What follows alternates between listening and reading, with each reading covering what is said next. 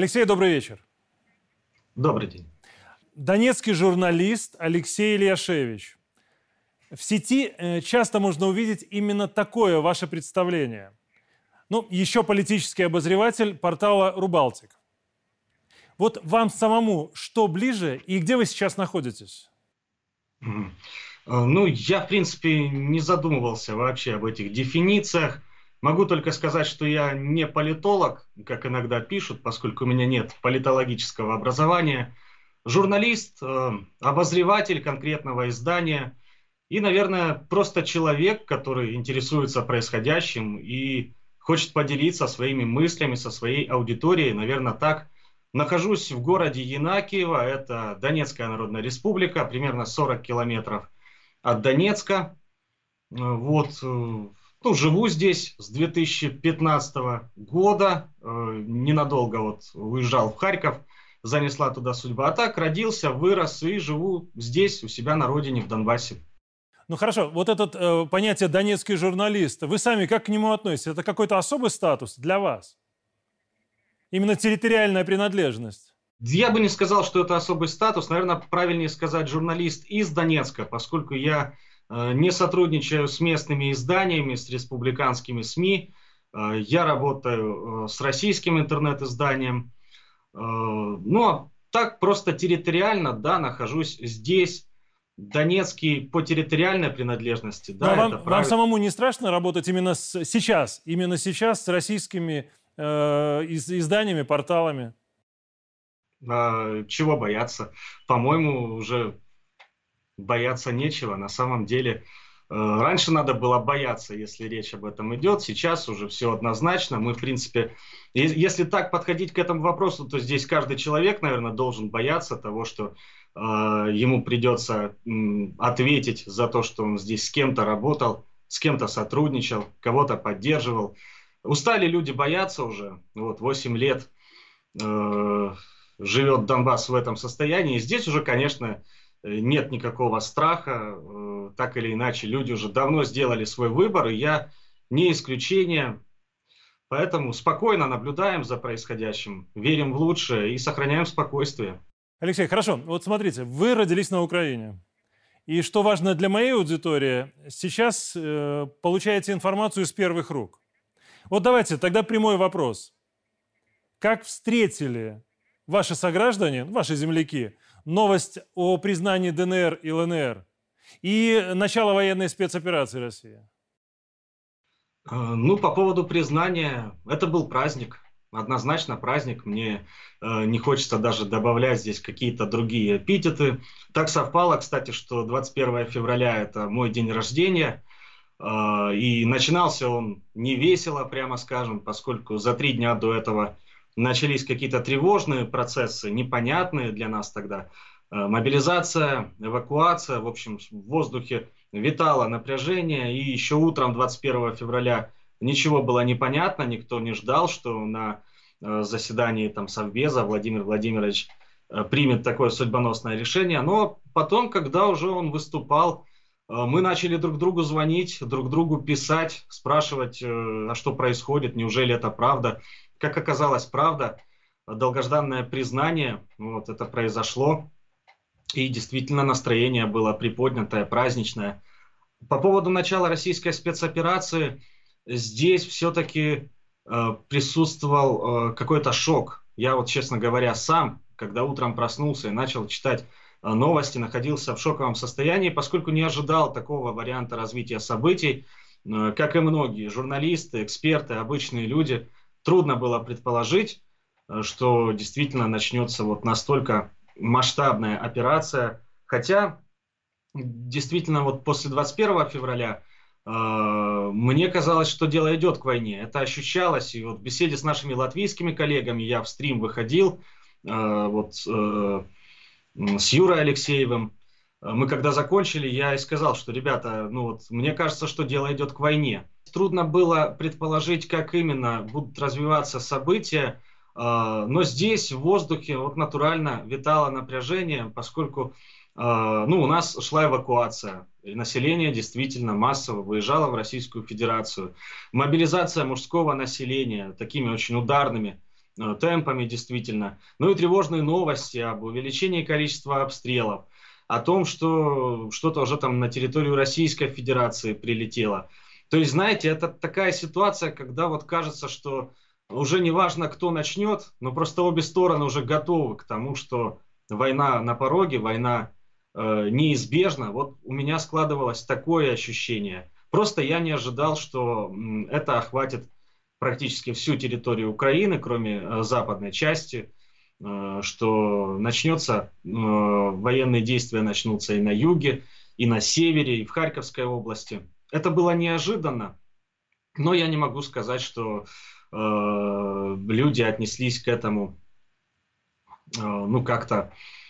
Знаете, все равно мы сохраняем спокойствие, сохраняли его, когда все это началось, поскольку, э, ну, нам проще, нам проще, мы уже сделали свой выбор, и для Донбасса, по большому счету, война не заканчивалась никогда, она просто перешла в такую вяло текущую стадию. У нас, конечно, у многих людей здесь есть родственники, есть друзья на Украине, мы за них очень переживаем, мы хотим, чтобы это побыстрее все закончилось, но знаете, как говорил э, первый глава ДНР Александр Захарченко, у него даже вот у Захара Прилепина есть такая книга, называется «Все, что должно разрешиться». Это цитата Захарченко. «Все, что должно разрешиться войной, разрешится именно войной, и никакие переговоры здесь не помогут». Вот э, теперь выясняется, что прав был Александр Владимирович, мы можем это только принять, понять, и ожидать скорейшего завершения боевых действий. Хорошо, Алексей, ну вот смотрите, э, вы говорите, что для вас это стало уже привычным состоянием.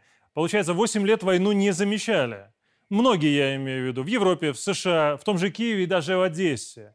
Не видели. Вы человек молодой и наверняка сидите в соцсетях и видели фотографии своих сверстников, своих соотечественников, да, которые спокойно сидели в ресторане, там, ходили по Крещатику на концерты и так далее, они полностью игнорировали то, что проходило на Донбассе. Это их не касалось. Вот нас здесь иногда обвиняют в том, что мы любим говорить, а где вы были 8 лет? Почему вы не видели? Так вот, где они были все эти 8 лет? Ваши сверстники из других регионов. И почему они не видели войну?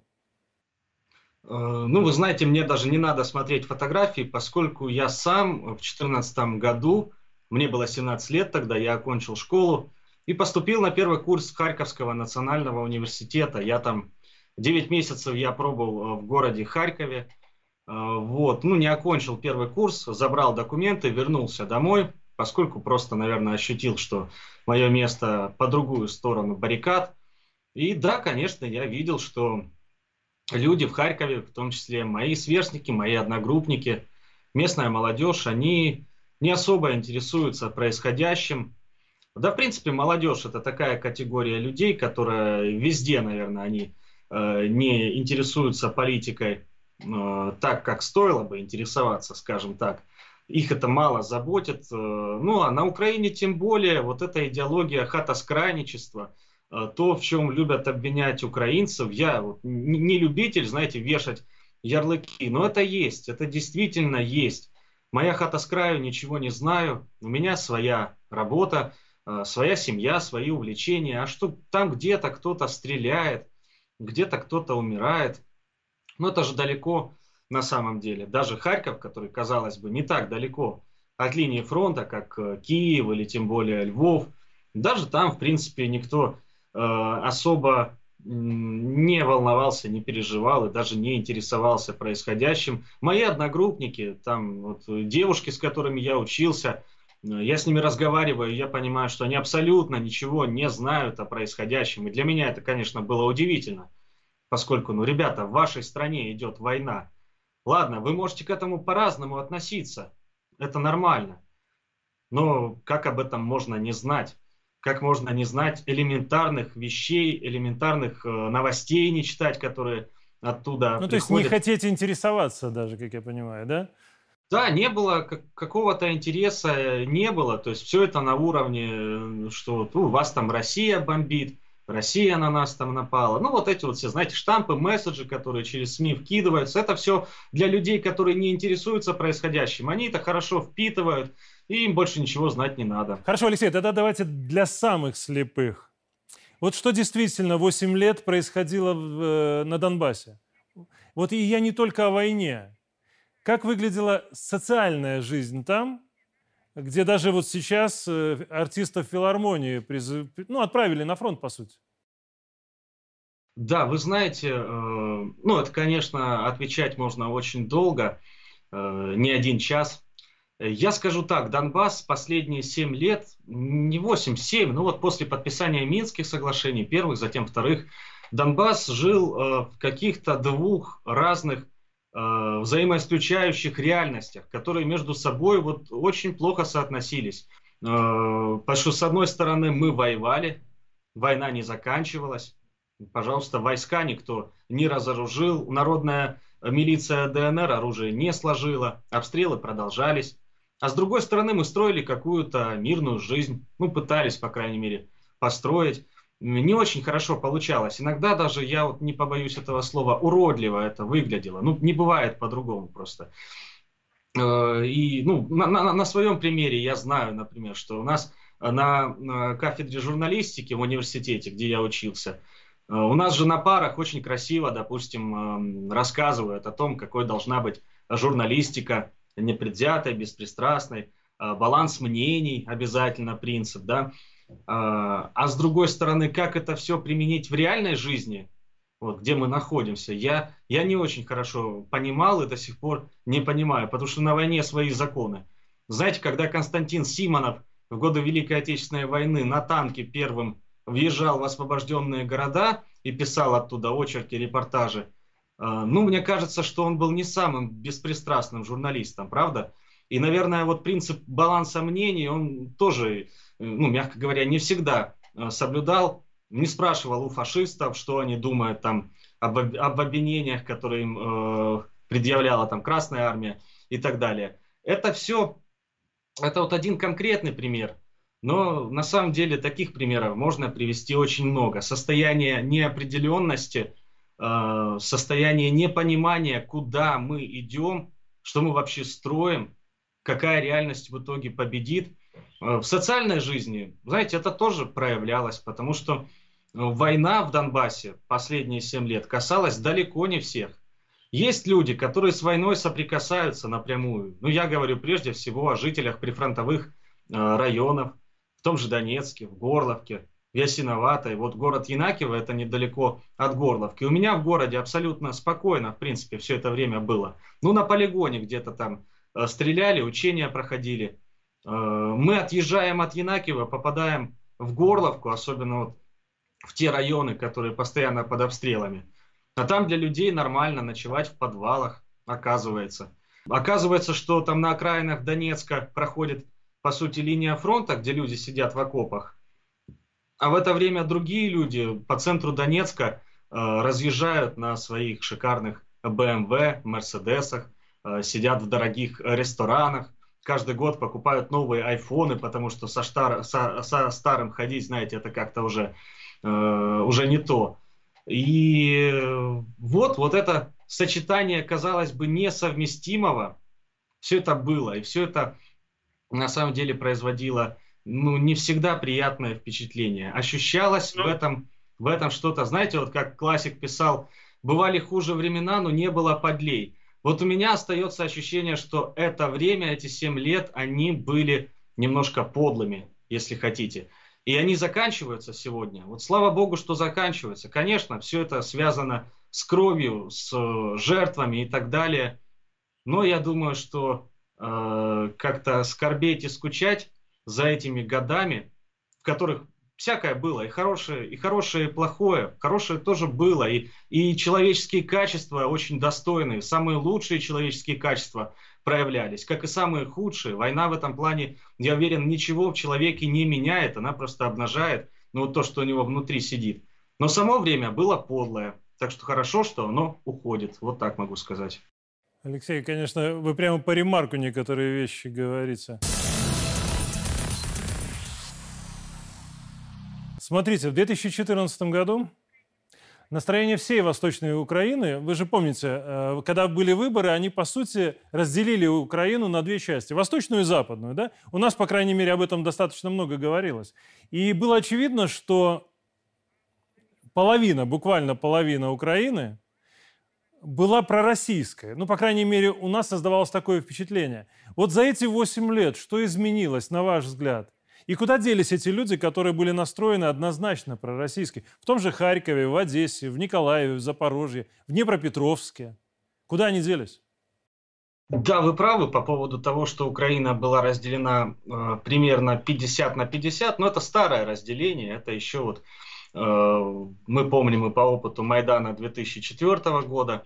Ну и потом, знаете, если мы поднимем социологические опросы времен Евромайдана как раз, когда все эти события в центре Киева происходили, э, да практически все соцопросы показывают, что население было разделено примерно поровну.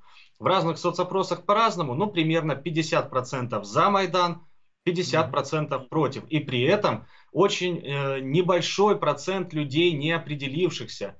То есть на самом деле общество было сильно поляризовано, и безучастных, ну, их практически не было. Очень, очень немного таких было. Э, ну и, конечно, это показывает то, что и пророссийские настроения на востоке Украины, они были очень сильны и в Харькове, и в Одессе, и в других городах. А, а куда они делись, эти люди? Да эти люди по-прежнему там живут. Но вы понимаете, что за последние 8 лет этим людям никакая альтернатива не была предложена. Э, и здесь э, ну, следует признать, на самом деле, что политика Российской Федерации, ну, наверное, она убеждала этих людей в том, что их будущее в Украине, ничего другого быть не может, правда? Да в любой стране сегодня большинство людей это патриоты холодильника. То есть они стараются быть вне событий, вне политики. Да, они в какой-то степени они стараются быть вне политики, но это не значит, что политика в их жизнь не приходит. Ну, сейчас она пришла, очевидно. Она приходила, понимаете, она все эти 8 лет приходила. Я приводил такой простой пример по опыту вот своему жизни в Харькове. Э, вы знаете, в Харькове в 2014-2015 годах было очень трудно хотя бы раз не пожертвовать э, там 5 или 10 гривен на проведение антитеррористической операции. Это не просто потому, что эти деньги собирали везде. Да, их собирали там в магазинах на кассе, эти коробочки стояли, на митингах, там, на всех мероприятиях. Э, кто-то жертвовал, другие люди смотрели на это и понимали, что это нормально. Вот такая мысль у них в голове возникала, потом сам кто-то кинет. Э, потом ты придешь в театр, как вот со мной было однажды, захочешь пойти на какой-то спектакль и прочитаешь на э, вывеске, что 50% средств, собранных от продажи билетов, пойдут э, на АТО. Какое-то мероприятие для молодежи, там тренинг, помню, посещаешь, там все отлично, безобидно. А в конце ведущий говорит, ну знаете, ребята, давайте мы вот чисто символически в качестве платы за это мероприятие там по 5 или по 10 гривен э, положим в коробочку для наших защитников там и так далее. И, конечно, ну, сколько людей во все это было вовлечено, я думаю, что деньги эти украинской армии особо не помогли. Ну... Но сколько людей в итоге стали спонсорами антитеррористической операции. Это, опять же, один пример, но понимаете, э, вот возвращаясь к аналогии с холодильником, дело в том, что у жителей Харькова и Одессы у них дома стоят украинские холодильники, угу. не российские, никакие другие. И на этих холодильниках им даже не нужно э, вешать там какой-нибудь магнитик э, с надписью «Слава героям АТО». Потому что уже сам производитель где-то там на этикетке это написал. Вот и все, люди просто живут в этой стране, и с каждым годом они становятся частью этой системы, Э, не стать частью системы очень трудно. Ну, не становиться частью системы. Только, может быть, пенсионеры в основном. А если ты ведешь активный социальный образ жизни, особенно если ты молодой человек, если ты вот как-то себя стараешься проявить, ну, конечно, ты будешь украинцем, политическим украинцем, патриотом, я не знаю. От этого никуда не деться. Ну, я скажу вам откровенно, что э, и как политтехнолог, и как журналист я вижу, насколько, насколько грамотно э, работали с людьми все эти 8 лет. И в стране, по сути, есть э, две такие гражданские э, самоидентичности, назовем. А, и причем вторую часть денацифицировать очень сложно будет. Вот, э, Алексей, почему тогда лично вы не рассматриваете вариант частичной победы России? допустим, ДНР, ЛНР, Херсон, Днепропетровск, Николаев, может, Одесса, да, они в состав России, а остальное живите как хотите. Вот почему живите как хотите не получится, на ваш взгляд?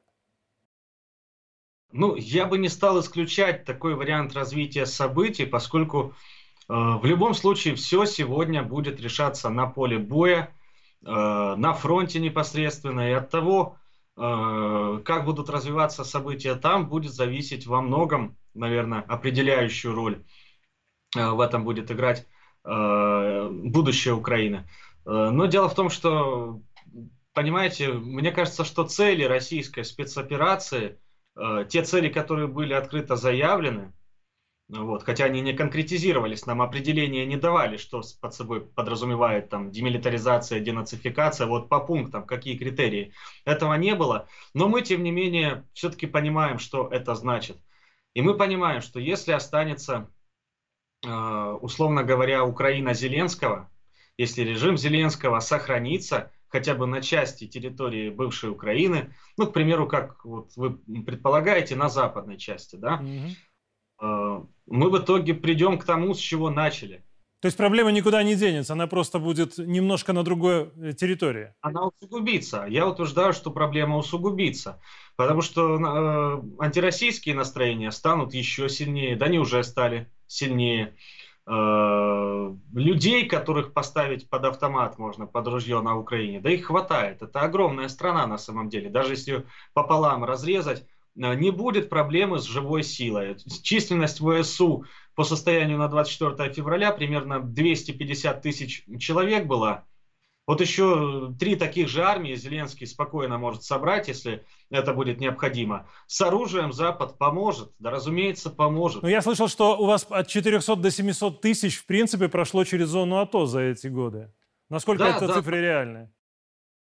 Э, я думаю, что это вполне реальные цифры. Я думаю, что не менее полумиллиона человек прошли через зону АТО. То это есть это те, кто стрелял, те, кто умеет владеть оружием, и те, кто готовы воевать. Ну да, оружием они в любом случае владеют. Это не значит, что все стреляли, поскольку там можно спокойно было отслужить э, пару месяцев в зоне АТО и не вступать в боевые действия, тем более, когда там было затишье, вот последние годы, э, когда не было каких-то ожесточенных боев, там наступательных операций и так далее. Ну да, это люди хотя бы с каким-то вот базовым э, минимальным военным опытом, и люди, которые уже себя повязали с этой властью, которые с ней находятся, грубо говоря, в одной лодке. Алексей, ну, Хорошо, а вот с другой стороны, со стороны э, Донбасса, скажем так, люди, которые сейчас воюют, насколько они подготовлены, на ваш взгляд, и какой силой они располагают? Вы так спокойно говорите, вот правда, вы не боитесь с нами разговаривать, да, в принципе?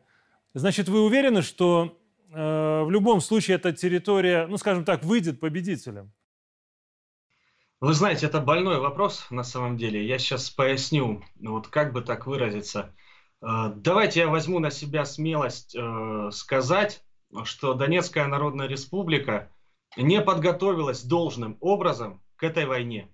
Э, вынесем за скобки сейчас вот те подразделения кадровые, которые у нас сформировались за последние годы. Я не склонен сомневаться в их боеспособности, в мотивации этих людей – особенно ополченцев вот первой войны, 14-15 год.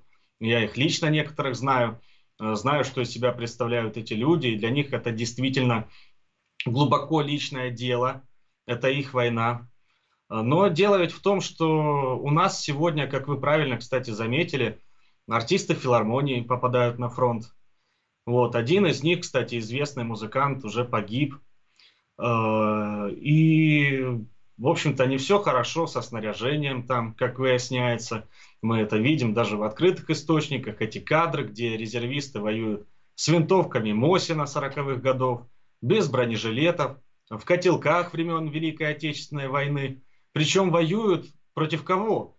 Против самых боеспособных частей украинской армии, которые сосредоточены в Донбассе, которые э, имеют большой военный опыт – которые были натасканы натовскими специалистами. Почему так произошло? Ну, знаете, это отдельный вопрос. Я хочу верить, что когда все закончится, мы, журналисты, прежде всего донецкие, и российские военкоры, которые здесь работали, э, Сладков, Семен Пегов, Евгений Поддубный. Мне кажется, надо поставить этот вопрос ребром. Но они же ставят этот вопрос. Я видел достаточно много информации в телеграм-каналах о том, что действительно каски 43-го года, да, винтовки и э, отсутствие бронежилетов, да. Это на самом деле ведет только к увеличению жертв. Проблема-то в чем? Вот главную мысль я хочу высказать. Дело в том, что, ну вот если кто-то думает из наших зрителей, что Донбасс э, все эти 7 лет готовился к неминуемой войне, то он глубоко ошибается. На самом деле э, мы последние 7 э, лет, ну я же говорил об этой вот атмосфере полумирной, полувоенной, в которой мы жили. Ну вот в качестве примера, вы знаете, что э, в Украине есть срочная служба, наряду с контрактниками, там и срочников призывают. У нас по Конституции вроде тоже армия смешанная, есть и контрактники, и, и призыв на срочную службу. Но первый призыв срочников был проведен только год назад и призвали там 500 человек, по-моему. Ну, ну вот просто вот, вот э, это же ничего. Ну что это такое? 500 человек. Просто ничто. У нас не проводились полноценные сборы военные резервистов. Ну, как бы проводились, но я, поверьте, знаю, что там происходило. Там людей не учили тому, что им должно пригодиться в реальном бою. У нас, э, ну, это так, для галочки, наверное, делалось. Да вообще много чего, вот честно говоря, много чего у нас делалось для галочки. Чиновники многие для галочки работали. Но сейчас вообще вопрос ответственности чиновников многих, я имею в виду не только э, ваших, э, встает достаточно остро, потому что боевые действия в любом случае требуют, ну, мягко говоря, принятия адекватных решений и своевременных, чего не происходит зачастую. Но, да. Э, Алексей, вот смотрите, Иловайский котел, если вспоминать, да, ведь все равно он был. Как бы то ни было, регулярную армию украинскую окружили и разбили и да. украинские СМИ называли это самым страшным поражением э, украинских сил. Вот сейчас часто об этом вспоминает и Зеленский сам. И он прямо говорит, что Мариуполь, да, это второй Иловайск. А почему было не отдать, с вашей точки зрения, ему приказ о выводе войск? Почему азовцев оставили умирать там? Ну, как вы видите это? Знаете, Зеленский, да, недавно сказал, что в Мариуполе может быть второй Иловайск. И я сразу вспомнил для себя, нашел эту цитату Зеленского двухгодичной давности, где он призывал расследовать трагедию в Иловайске и э, привлечь к ответственности тех, кто это допустил. Здесь, как говорится, во время следственных действий главное не выйти на самих себя. Вот и Зеленский, конечно, он повторил, уже по сути повторил ошибку э, Петра Порошенко. Я бы здесь даже сравнивал не с Иловайском. В Иловайске там все-таки была ситуация неоднозначная, украинская армия наступала, и вот как-то резко вот этот перелом произошел, образовался котел, очень стремительно все было. Э, здесь скорее я бы провел аналогию с Дебальцевским котлом, mm-hmm. потому что я тоже хорошо помню, как это было. Э, вот до последнего же украинские СМИ и политики отрицали, что там есть котел. У меня даже в Фейсбуке вот была в друзьях там украинская журналистка, которая там работала э, в зоне АТО, и она даже писала, вот, дескать, что по поводу Дебальцевского котла, ну, во-первых, там еще нету котла, во-вторых, неизвестно, будет ли он вообще, а котел уже был, мы все это знали и понимали, и в итоге все это закончилось трагедией. Почему Зеленский это повторяет? Ну, в голову к человеку э, не залезешь, возможно, им просто движет какая-то фанатичная мысль, которую он высказывал, что мы не имеем права там ни одной пяди украинской земли отдавать без боя. Возможно, поэтому он э, не отводит украинские подразделения вот, э, из Донбасса. Ну, посмотрим, насколько это оправдано. А возможно, Зеленский стал жертвой ну, своих военных советников, которые ему внушили мысль, что Мариуполь не падет, потому что тот же Алексей Арестович, советник главы Офиса президента Украины, он же еще не так давно говорил, что россияне Мариуполь не возьмут. Там соотношение сторон такое, что у них ничего не получится. Ну, он действительно очень много говорит. Но, понимаете, сегодня буквально, сегодня, э, вчера появилось очень много информации, что это не случайно, что на самом деле там что-то есть, о чем мы еще пока не знаем, и что если это вылезет наружу, ну, я не говорю про то, что там э, полтысячи наемников – окружены, но сам факт того, что что-то скрывается, о чем мир не должен узнать. Именно поэтому постоянно пытаются затянуть фазу. Возможно, что-то уничтожают постепенно. Алексей, последнее время, да, э, еще ведь есть информация о том, что ВСУ готовит провокации, провокации на Пасху. Буквально вот э, в ближайшие выходные для того, чтобы возбудить европейское инфополе. Что это может быть? И есть ли у вас какая-то информация по этому поводу? Ну, у меня нет конкретной информации, я могу только предполагать и логически размышлять. Ну и мы, в принципе, кто э, в Донбассе живет, те, те знают, что э, вооруженные силы Украины традиционно проявляют, скажем так, большую активность во время больших православных праздников. Это было и в том же там в январе 2015 года, там на крещение. Э, опять же, Славянск, 14 год, э, вот 8 лет назад – то же самое, на Пасху начинались э, кровопролитные довольно бои, там, удары. Я могу только предположить, что любой православный праздник предполагает ну, большое скопление людей в храмах, в соборах, вот, церквях. Э, и это, естественно, создает опасность того, что по этим объектам могут быть нанесены удары, для того, чтобы э, вот, как можно больше людей там получили ранения, погибли и так далее. Как вот сейчас говорят, что ЖД-вокзалы в некоторых городах становятся ну, потенциально очень опасными местами. Ну, это как, как в Краматорске, раз... как я понимаю. Да, Краматорск, Краматорск. Ну и потом э, было много сообщений по другим городам, что, дескать, ну не надо там э, стекаться вот на эти вокзалы, это опасно. Слава богу, ничего не произошло. Но Краматорск это, конечно, большой урок. И здесь на Пасху тоже, мне кажется, людям, особенно в Донбассе, вот в этих э, населенных пунктах на севере Донецкой области, Славянск, Краматорск, Дружковка, Бахмут и так далее. Ну, нужно быть очень аккуратными. Ну, Я бы... Лучше поберечь себя, мне кажется, вот в да, этой лучше ситуации. поберечь и, и да, и как-то вот, э, ну, не знаю, призывать людей там не идти в храмы на на Пасху. Ну, здесь, здесь надо просто быть осторожными, мне кажется, и оценивать ситуацию реально. Ну, последний вопрос, Алексей. Бабушка с красным флагом, которая из знаменитого видео, она стала символом борьбы с нацизмом. Я надеюсь, у нее все в порядке, правда, надеюсь, и для меня это очень важно, э, чтобы она осталась жива. И еще важно, чтобы с этим знаменем реально украинцы смогут наконец-то, по крайней мере на части территории, выйти без опаски на День Победы. Не все. Но, на ваш взгляд, когда дождутся? Я, честно говоря, не знаю, где живет эта бабушка. По-моему, информация об этом достоверной мы до сих пор не получили.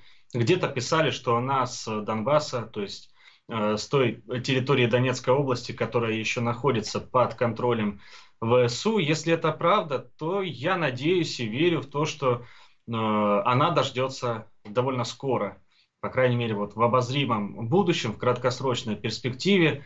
Э, вы спрашивали, почему я настолько уверен там э, в успехе. Да и не сказать, что я уверен. Я же говорю, я не военный эксперт, мне трудно судить о том, как развиваются там боевые действия, э, насколько успешно проводится спецоперация. Я в этом мало что понимаю. Но я понимаю, что задача э, освобождения всей территории Донецкой области и Луганской области, она должна быть решена. Это то, что заявлено совершенно четко, и здесь уже никаких двух мнений быть не может. В противном случае не было вообще никакого смысла вводить российские войска на территорию Украины э, и, в общем-то, запускать те процессы, которые были запущены. Поэтому рано или поздно этот вопрос должен решиться. А вот что дальше? Дальше вопрос. Э, тут можно поставить троеточие. Алексей, спасибо вам за этот разговор. И, наверное, самое главное, что хочу пожелать. Удачи и мира. Спасибо. До свидания. Держитесь.